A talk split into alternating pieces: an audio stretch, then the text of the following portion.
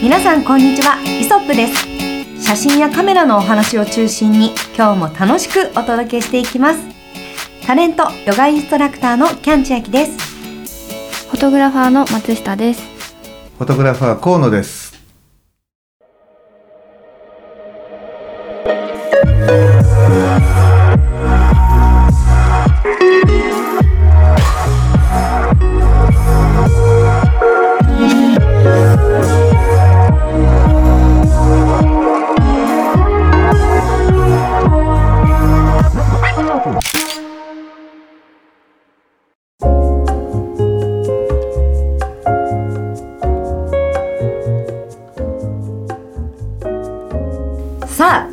ことで、はい。撮ってきましたお年賀写真。ありがとうございました。いえいえ。はい。いや本当計画計画通り、うんもうすぐにぴょんぴょんぴょんと実行に移していただいてありがとうございます。早かったよね。そうですね、うん。あの企画してから、うん実際に撮影に行くまでがすごくスムーズな流れだったので、うん。いやなるほど。やっぱこういうフットワークの軽さって本当皆さんすごいなって思いました。あいやいやいやいやいやありがとうございます。本当楽しかったのあでも。よかったですよね。本当、うん。お天気も良かったですし、そうだよね。ねえ。あれがちょっと考えてみて雨が降ってうん。風が吹いてたらうん。寒い家になってたよ。そうなんです、ねえ。やっぱ違いますよね、うん。太陽の感じとかあとやっぱ風が吹いてないから髪がなんかこうバーって飛んでいかないとかそこら辺にすごい恵まれていたなと思いました、うん。ねね。でもあの時のあのメイクさんとかもねなかなか面白そうな人でよかったよね、あそうなんですよ、ねなんか純ちゃんっていうあのメイクさんでもうずっと67年ぐらい前から、もともとなんでなんかこう仲良くなったかっていうと、うん。私すごいガンダムが好きなんですけど、うん。あの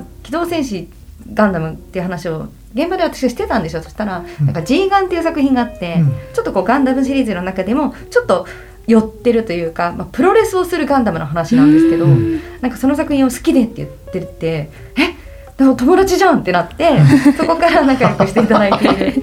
ガンダムつながり。そうなんです。なんかちょっとオタクの心を理解してくれる、あの貴重な友人で、まあ、うん年齢も同じなので。あそうなんですね。はい、なのですごいいろいろ撮影とか、まあ、本当遊びの撮影とかもすごく協力してくださったりしているんですけど、へはえすごい。そうなんです。なので結構チーム的にすごい楽しいワイワイとした感じですごく良かったなって思いました、うん。ねだからねなんか息も合ってたんでね。あそうですね、うん。もう何も言わなくてもメイクさんもやってくれるし、うん。私の特徴も分かってくださってるし、あのモデルさんはん。やっぱりそういう、なんだろうなこの人は自分のことを理解してくれて絶対によくしてくれるなっていううん。メイクさんを近くに一人なんか作っておくというかまあなんか大切にいたらいいなっていうのはすごく思います。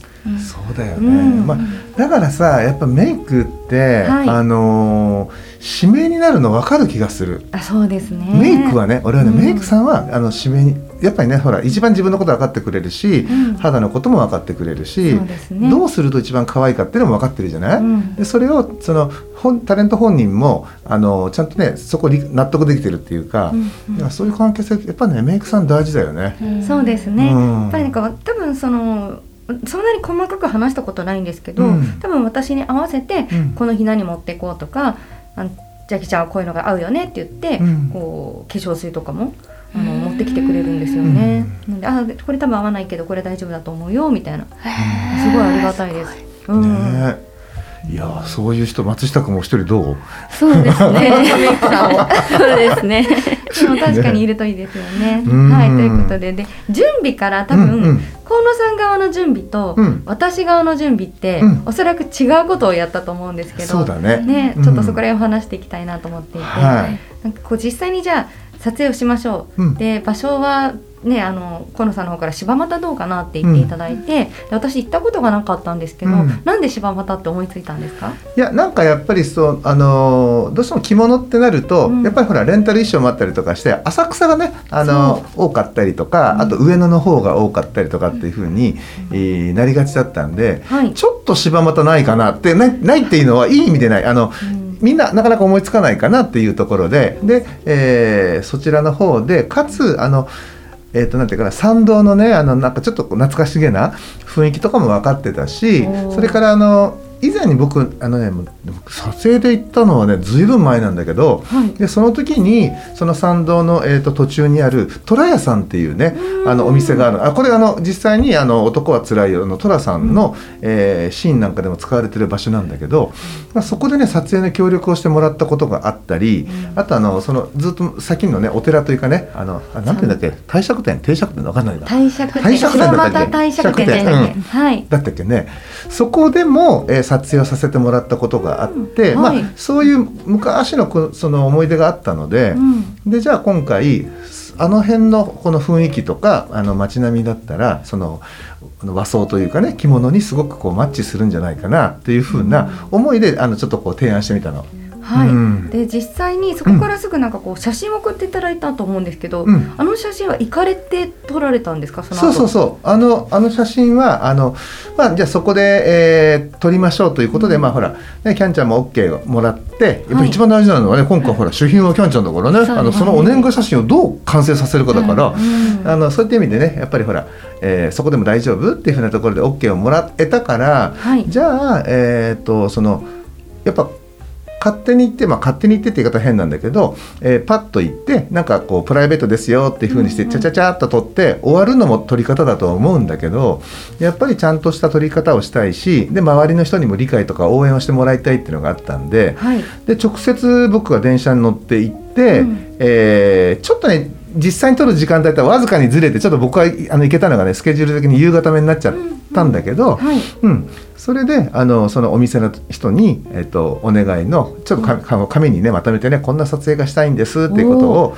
紙にまとめて、まあ、いわゆる企画書的なもの、はい。うん、それをあの作って、えーお店側にはあのお願いをして、はい。それからあのその帝釈天のその神社というか、あはい。お寺かな？お寺だね、お寺のその社務所というかそこにもあのい一応おかあの顔を出してへねー。あの許可が必要なのかどうかとか、えーまあ、つ取っていいとこ悪いところとか、はい。そういったことをねあの確認をしてでまあ、せせっかく行ったんだからねちょっとはい写真も撮っとこうかな、あのほら場所のこうイメージをね共有する意味でも、い、あのいいのかなと思って。で、まあ、そこの辺の場所をあのし下見下見写真としてうん。撮影をして、まあ、共有させてもらったと、まあ、そういうふうな事前の段取りだったの。うん。なかなかそれは本当にプロのお仕事だなと思ってそういったロケハンをして、うん。あの許可を取ってっていうのはあの本当に私が今までこう同人とかで作ってきたようなものとは本当全然レベルが違うといいますかやっぱ長年やられてる経験だったりとかあと直接企画書を持って行って説明して、まあ、許可をいただくっていうようなこともしてくださったので、うん。結構感動しました。ありがとうございます。いやいやいやいや。でもねやっぱほら、まあ、もちろんねその電話でも、あの対話してくださったんだと思うんだけど、はいあのやっぱり直接はこういう人間がね今回こここちらにもう一回出向いて、うん。えー写真を撮らせてもらいたいんですとかなんかそういったことを、まあ、自分含めてねあの自分を知ってもらう意味でも、うん。出向いていってお願いするのがやっぱ筋かなと思ってて。うん。はい。で、まあ、僕らもそそういう意味で遠いところだとね遠方だとやっぱりこうあのメールとかそういったことでこういろんな添付資料つけてお願いをするんだけど行ける時にはなるべくそうやってね直接出向いていって場所を自分で見てそれからあの可能な限りその直接会ってお願いをしていくっていうことをうん。するようにはねあのしてます。いはい。やーなるほどです。やっぱそうされると相手も気持ちよく、ん。あのあじゃあどうぞって言ってくださると思うし、ね。特にああいう場所はなんかこう人のご縁とかもすごく大事にする場所だと思うので、うん。ねなんかその商業ビルとかだったらもう結構決まってると思うんですよ。うん。うんあじゃあこれに書いて提出して、うん。じゃあこれこれお金かかりますよとかそういうもうやり取りが慣れてらっしゃると思うんですけど、うん。ああいう場所だからこそっていうのもすごい含めてうん。いいですね。それ大切だなとうん思いましたね。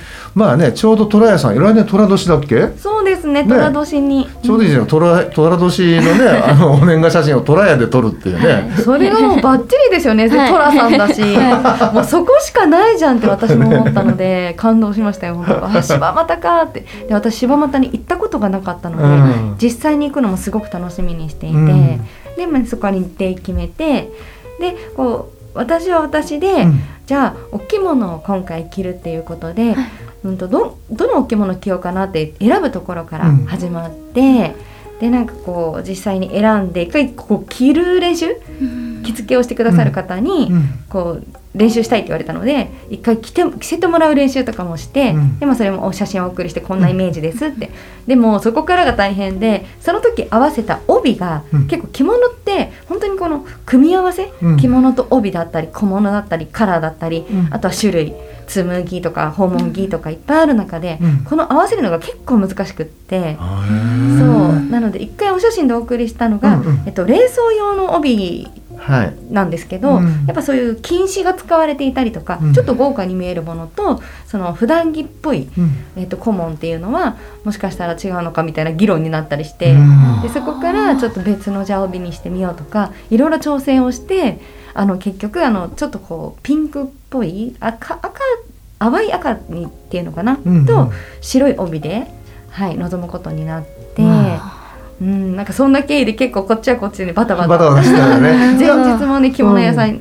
小物屋小物買いに行ったりとかしてました。うん。うんでもね本当に合ってたよね。あ本当ですか？場所にも合ってたし、ね。あのキャッちゃん自身にねすごくね、合ってた気がする僕は。ありがとうございます。結構赤のイメージは私の中では割とこう、うん、華やかではあるんですけど、うん。可愛いらしいイメージがすごく強いので、うん。なんか私も大人なのに、うん赤なんてって思うんですけどでも着物ってねすっごい赤が多いんですよ。どうやらやっぱり流行ってた時期があったらしくてあやー赤がはい。特にこの上からかける上着みたいなものとかも着物屋さんが言ってたんですけど、はい。赤がねすごい一時期多かったのよって多分流行ってたのよって言ってたので多分そうだと思うんですけど、やっぱ流行りがあるんだね。うん、なんかそのちょっと前にやっぱうんみんなそういうのを着て出かける時期がすごくあって、うん。その時代のものが今残っている、へうん、ーそので大切に使われていてまたほら他の人が使うような形で受け継いでいるんですって。そうやって循環していくんだね。ね。うん。だからねお着物多分趣味の方そんなにいないと思うんですけど、うん。意外とお着物はお洋ちょっといいお洋服買うぐらいの値段でも手に入るので、あうんー。そうなんです1万円ぐらいでも全然あの中古屋さんとか行くと売っててへでー帯も本当1万円しないで買えるし意へ外とあの始めやすいんじゃないかって最近思いましたね。いいとこに行くといい着物屋さん行くと高いんですよ本当に。やあっぱ 10, 10万とか当たり前にしちゃうから、あのそういうのあとはインターネットでこう通販みたいなのあるじゃないですか、うん。通販とか中古のメルカリみたいな、おすすめします。いい趣味になるなる気がします、そうだよね。松下くんさ、はい。着物着て写真撮ったらどうなの？こうやって。あ私が着物を着て松下が もう着松下物カメのラマン。まあそうなんか和装カメラマンって言ってね。あそうね、もううん。だいぶ動きづらくないですかだからその分ゆっくりこう所作をこう踊るかのようにさ こうね。確かに。でもすごいこう体幹めちゃめちゃ使いますよね確かうん。に確かに。私もその日舞をやっているんですけど本当に先生とかは着物のままコサックダンスみたいな動きとかしできるんですね。そえれぐらい足腰強いんですよ。すごい。いやですから本当にそうなれるかもしれませんよ。そうですね。足腰大事ですから。それで カメラマンさんはね。鍛えていかないと。う。んそしたらなんか下駄履いてね5センチぐらい高いとこから撮れるこうやって。ああー確かにそれはなんですね。ヒールでも撮れますけどね。最近もうちょっと背が伸びないかなって思ってたんで。やっぱり高いとこからね撮れるって強いですもんね、はい。そうね低いところから撮るのは誰でもできるじゃないうですか、かね高いところから撮りたいですよね、はい。ねえ。確かに、うん、まあでもね本当まあ僕がねそうやって、僕自身、まあ、あのちょうどその日はねスケジュール的にこう松下君と,、はい。えー、とあなんか一緒にできなかったんで、僕一人がねこう電車に乗ってねあの、はい。ロケハンに行ってで許可を取ってうん。でそういうなんですかね、えー、古紙というかその骨組みは僕の方で組み立てておいてあとのねこう肉付けっていうのはね逆にこの松下君のサポートであ。今回、うん、やってるの。へー。だからあのほん実際本当に OK かどうかとか、えー、と何時頃行きますよとか、うん。うん何時ぐらいにこう到着しそうですとかっていうこう細々したところがあるじゃない、うん。そういうのはね彼女の彼女が電話でサポートし、まあ、僕のねあのお手伝いをしてくれて、はい。えーまあ、今回ね非常にスムーズに、あ私今でも話してて、うん。全然スムーズじゃなかったじゃんってことをすごい思い出したんですえけど。何何？いや多分もう私が携帯電話忘れて わあのお二人にはそんなに実際の迷惑はかけなかったけど、うんうん。私がもうすごい大慌てだったっていうね。そうあのねこれはですねお家を出る時になんか机の上に携帯を置いちゃっててでそのまま出かけてなんかいろんなもの持ってるからバタバタしてるじゃないですか。うん。で忘れちゃってで車で運転してもらってあの、現場に向かってたんですけど途中あ携帯がないってことに気がついて、うん。携帯がないとお二人とも連絡が取れないから、はいはい。どうしようってなって、うん。で腕にアップルウォッチだけついてて、うん。でもアップルウォッチって私この w i f i がつながってるバージョンじゃないから、はいはい。そもそもこの携帯電話が近くにいないとうん。効力を発揮しないタイプなんですよ。なるほどね。常にこのニコイチでつながってるんですね、だからもう離れちゃったらもう分かんないんですよ、うん。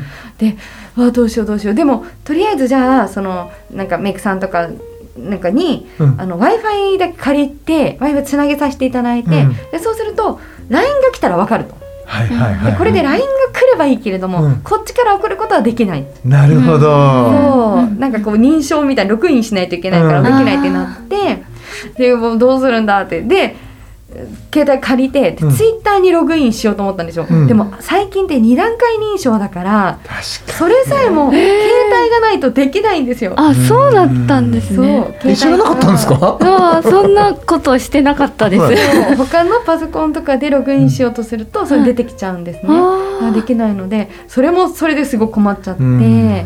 でなんか結局何かのでも結局頑張ってツイッターログインして何かで忘れたんですけど、うんうんうん。パソコンでログインして、うん。で DM 送って、うん。でも DM って普段見ないから 全然返ってこないの。でああやばいやばいって思いなが ならるほどね。そうでも今更戻れないかうん。ら結構ね1時間半ぐらいかかっちゃったので、うん。で、まあ、現場着いて、うん。あの河野さんからめ LINE いただいて、うん。であよかった。返す返せた、まあ、僕らは僕らで、うん。あれでもほら普段、ん。あのすごくねあのキャンちゃんって連絡まめにきちっとこうする人だからあれ？なんかめあの LINE 来ねえなとかって思ってて。てよかった。で、まあ、来なくてもまあ一家多分向かってるだろうなと。もうい、ね、来る先はその、ね、柴又のこの辺だよってことは伝えてあったから、えー向かってるだろうし、まあ、あの僕らが着いたタイミングで今着いたからねっていうのをあの伝えれば、まあ、きっと今こっちはこういう状況ですよっていうのをあの言ってくれるかななんて思っててだから僕らもね本当ギリのギリギリのギリまであの連絡しなかった。だそうなんですしなかったし何の疑いもなかったの。はい、うん。そうなんですよ。だから今 DM しましたって言ってなんか お二人に気づいてもらって、ね。本当に合流できたので、うん。そう合流地点を決めてなかったからそうそうそうそうそうだったよそうそね。れではどうしようって私もうんち土地勘がないから、うん。ちょっと焦りましたけど。だからね、あれねやっぱね前日にここ目指そうね。なんかあってもっていう風なあれは必要だね。確かにそれがあると安心かもしれないですね、うん。なんかすごいいいあの学びですよ。ね。最近待ち合わせってね本当になんかこうじゃあお互い着いたらまた連絡取り合ってはい。細かいとこ決めようってこと多くないですか、多い。多いです。ね。ね。昔だったら絶対にじゃあ池袋に集合ねとか言って、うんなんかずっとそこで待っててみたいなその CM とかいっぱいあったわけじゃないですか、なかなか彼が来ないわみたいな。そういう、ね、東京ラブストーリー的なすれ違いが今起きづらいから、うん。ね確かで携帯って本当えどうして今日なの？っていう時に忘れない？本当に。うん。久しぶりに忘れました。家帰って普通に置いてあるからさテーブルにドーンって。それかいと思って。ね。うん思いましたけどね。いやーでもね本当に いい撮影ができできあのできました。そうですね、うん。なんかまあ本当その参道駅に集合結局したのかな、うですそこから参道の方に歩いていって、はいうんでお天気どうですか？その柴又実際にこう、撮影開始したのが11時ぐらいでしたけどそうそうそううんうん。なんか日の当たり方とか、うん。その参道からお寺とか最初にお寺を撮ったりとかしたじゃないですか、うん。そっちの方に行った理由って何だったんですか？おそれはですねあの、すやっぱこう日の巡りから言うとあのお昼になれ要は午後になればなるほど、うん。あの参道側にこう光が回ってくるの。ああとかてっぺんになって右と左に建物があるとどうしても影になっちゃうんですよねあれは。そう。だからだんだんこう日が当たって、うんさらに夕方になるとこう全体的にこうね日があのはあ。左右のお店全体的にこう当たるようになってくるんですよね。うんうん。だから朝朝本当は撮ろうかと思ったんだけど人も少ないし、なんだけどもその人の流れよりも光の方を優先すべきだと思ったので、うん。であのお店のねその虎屋さんのお店の方に先にお寺の方を撮影してからそれからあの後から来させてくださいっていうことを伝えて、でねあの先にお寺の方に行ったの。うんそれはもう本当にあの一番にはあのひなんとかな日の巡りというか、うん。あの朝で朝撮ると虎屋さん側の方がちょうど、えーお寺側から見て、えー左側になるんだけどそうね、うん、そっち側がね影になってたっていうのがね実は大きな理由。そっち側が東側だったっていう感じですかね。そうそうそうそう。ね。うんへえ、そういうのは本当に現場でパッと判断されてう動くのがやっぱ当たり前なんですか？そうね、ほまあ、できればなできればというか、うん。理想的にはやっぱりそれはあのロケハンのタイミングでねあの。把握しておいて、ええ。それで時間じゃあ集合時間を何時にすするかっていう、はい。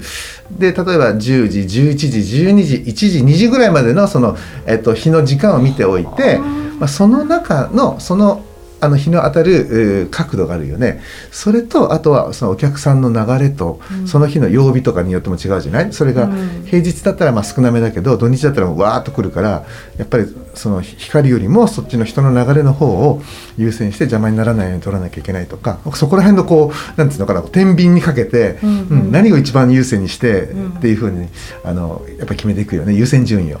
なるほうん。ど。だから一番いいのはやっぱりロケハンでしっかりとこう光を見ておいて、結構直近のタイミングでね。であの決めるのが一番やっぱりいいかなと。いやーうん。カメラマンさんってそんな苦労されているんだなって 思っちゃいましたね。まあうん。ねあの僕ら以上に多分そういう風景を撮ってる人は、はい。もっともっとね時間をね細かくねあと長いスパンで観察して、えー一日多分ね魚釣りでその釣れてるか釣れてないか分かんない海に竿を投げてるみたいにそこにずーっといて光を見てるんだと思うんだけど。うん、すごい。そう。だったらだからね僕ら本当風景のカメラマンさんとかもうね、なんか尊敬したもん。その一瞬ってことですよね。それこそ朝の、うん。朝もやいるこの数分間。とか太陽の光が差し込むこの数分をうん。狙ってらっしゃるわけですもんね。すごいですね。まあ言うても僕らはまだね例えば人がいたり、だあのなんかいろんなねこう施設ではあの人が活動する時間帯が主な時間帯になるんで、うんだからそういう方々に比べるとまだまだ楽なのかなっていう。うんきっとねコーヒーがグビグビっと飲みながら「あー今この光瞬間」っつってね例えば、えー6時半ぐらいにシャッター切ってるタイミングまだ俺はいい夢見てると思うんだよね。でもそういうふうになんかその。一人でこう静筆な時間を過ごしながら風景を撮るっていうのもすごくハマったら楽しいんだろうなってうん思いますね。ねうんそですよ。それでこういいもの撮れたってなったらすごくこう幸せな気持ちになるでしょうしなるよね本当に。うん全然また違った楽しみですね。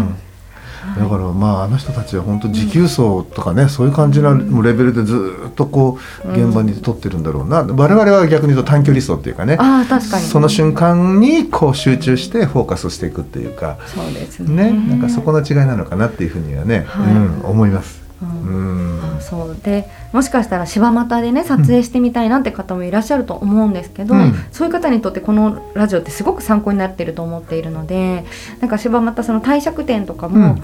結構敷地がこうお寺入ってくると広い広い。スペースになっていて、うん。ですごく写真見てびったびっくりしたのが、うん。あの普通にやっぱりそのなんだろうすごく綺麗。うん。あの目で見ているよりも写真の方が本当に綺麗に撮れているように私は上がったものを見て思って、うん。まあ、それはもう腕次第だと思うんですいけどやいやいやいや、うん。なんでここでこういう角度で撮ったら、うん。こんな風に綺麗に建物が収まってそれがいい色味になってっていう本当に計算がすごいなと思ったんですけど。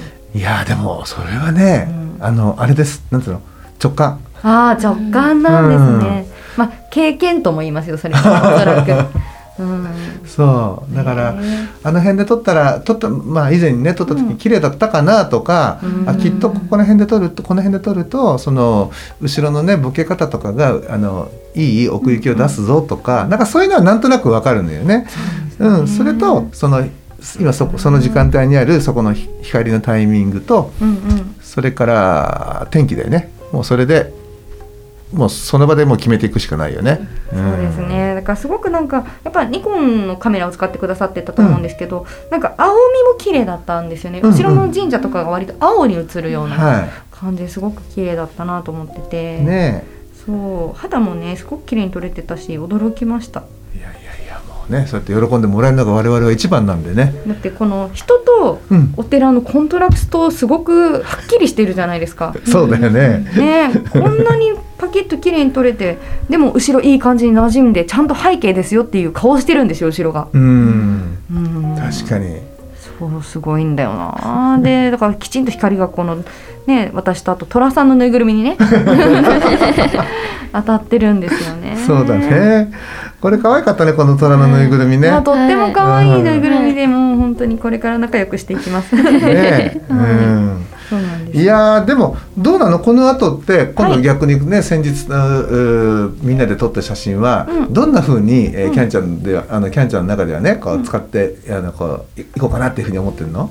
今回は、うんまあえっと去年マスクを作って、はいあの初めてお会いする方とか、うん。年始以降にお会いする方にお渡ししてたんですけど、うん。それがすごく数が単位が大きかったので、うん。あのいっぱい待っているのでそのマスクの中身の、えー写真をまず変えます。うん。うん、で差し替えて、うん。あのちゃんとマスクはマスクで個包装になってて、うん。ポケットがついて写真が入れられる状態なので、うん。まあ、写真だけ入れ替えて今回はお渡ししていこうかなと思ってるんですうね。ん。そう。でそこのデザインを今、えっと、本当に昔お仕事をしてくださっていたえデザイナーさんに今お願いをしていてでそこまでに私は写真のチョイスとい。あとこれをぜひちょっとなんかあのいわゆる綺麗に修正してほしいっていうのをお出しして、うん。戻ってきたものをデザイナーさんに投げて、うん。みたいなことを今やっていて、うん。そう。だからまあそういう作業とかは自分でもねだんだんや覚え覚えていく作業というか、ううんんだなと思いながらやってるんですけどあとはもう本当の本当を言うと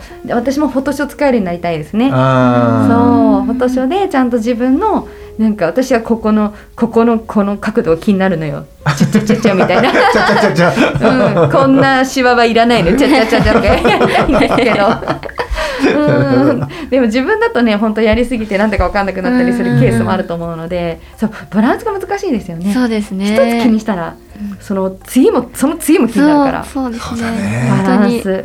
確かにで気が付くとねなんかツルツルのヌルヌルになっちゃうから そうねなんですよね。ね。まあ最近こううん。アプリとかだとうん。自動でツルツルのヌルヌルにしてくれるから それはそれで便利だなとは思うんですけどでもやっぱねいい写真解像度の高い写真はうん。とバランスが難しいなとか。そうだようん。そういうねもうお二人はすごい慣れてるんでまたぜひ今度改めてはい。フォトショップの回もやってほしおー。おお了解です。はい。いねそれはカメラマンさんには必須スキルだし、うん。うん、多分なんかみんな悩んでると思うんですよ。どれぐらいモデルさんを、うん。ね、修正すべきなのかレタッチすべきなのかって確かに。そうだよ思っていね。る気がしうます。ん。まあ僕らはねやっぱりなんだろうああいうこうツルツルヌルヌルにならない、ん。なんだけども本当に本人のあの地肌っていうか決めというかね、はい。それを残す形でなんか綺麗にしていきたいっていうふうに思ってうん。普段からやってるのでねまた今度ちょっとどこかでねそういったお話をねできたらなというふうに思います。はい、うん。はい、であと年始にうん。SNS でその着物の写真は解禁して、はいはい、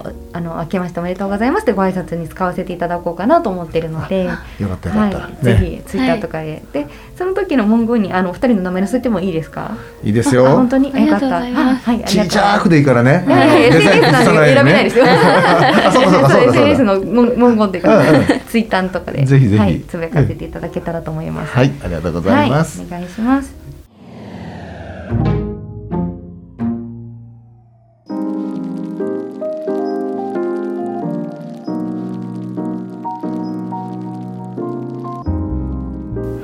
ということでですね、まあでもキャンちゃんにね、そうやって気に入ってもらえてるっていうのが分かって、僕らもね、安心してこれからね、あのー師走というか大晦日に向かってね、はい突入していきたいと思いますので、はいえーちょっとね、この後の、えーキャンちゃんのね、あの写真がどういうふうにね使ってもらえるのかということを皆さんもね一緒に楽しみにしていきながら、えー幸せに向かって頑張っていきましょう。はい、ということで今日は、えー短いえー時間でしたが、えーここで終わりにしたいと思います。どうもご視聴ありがとうございました。ありがとうございました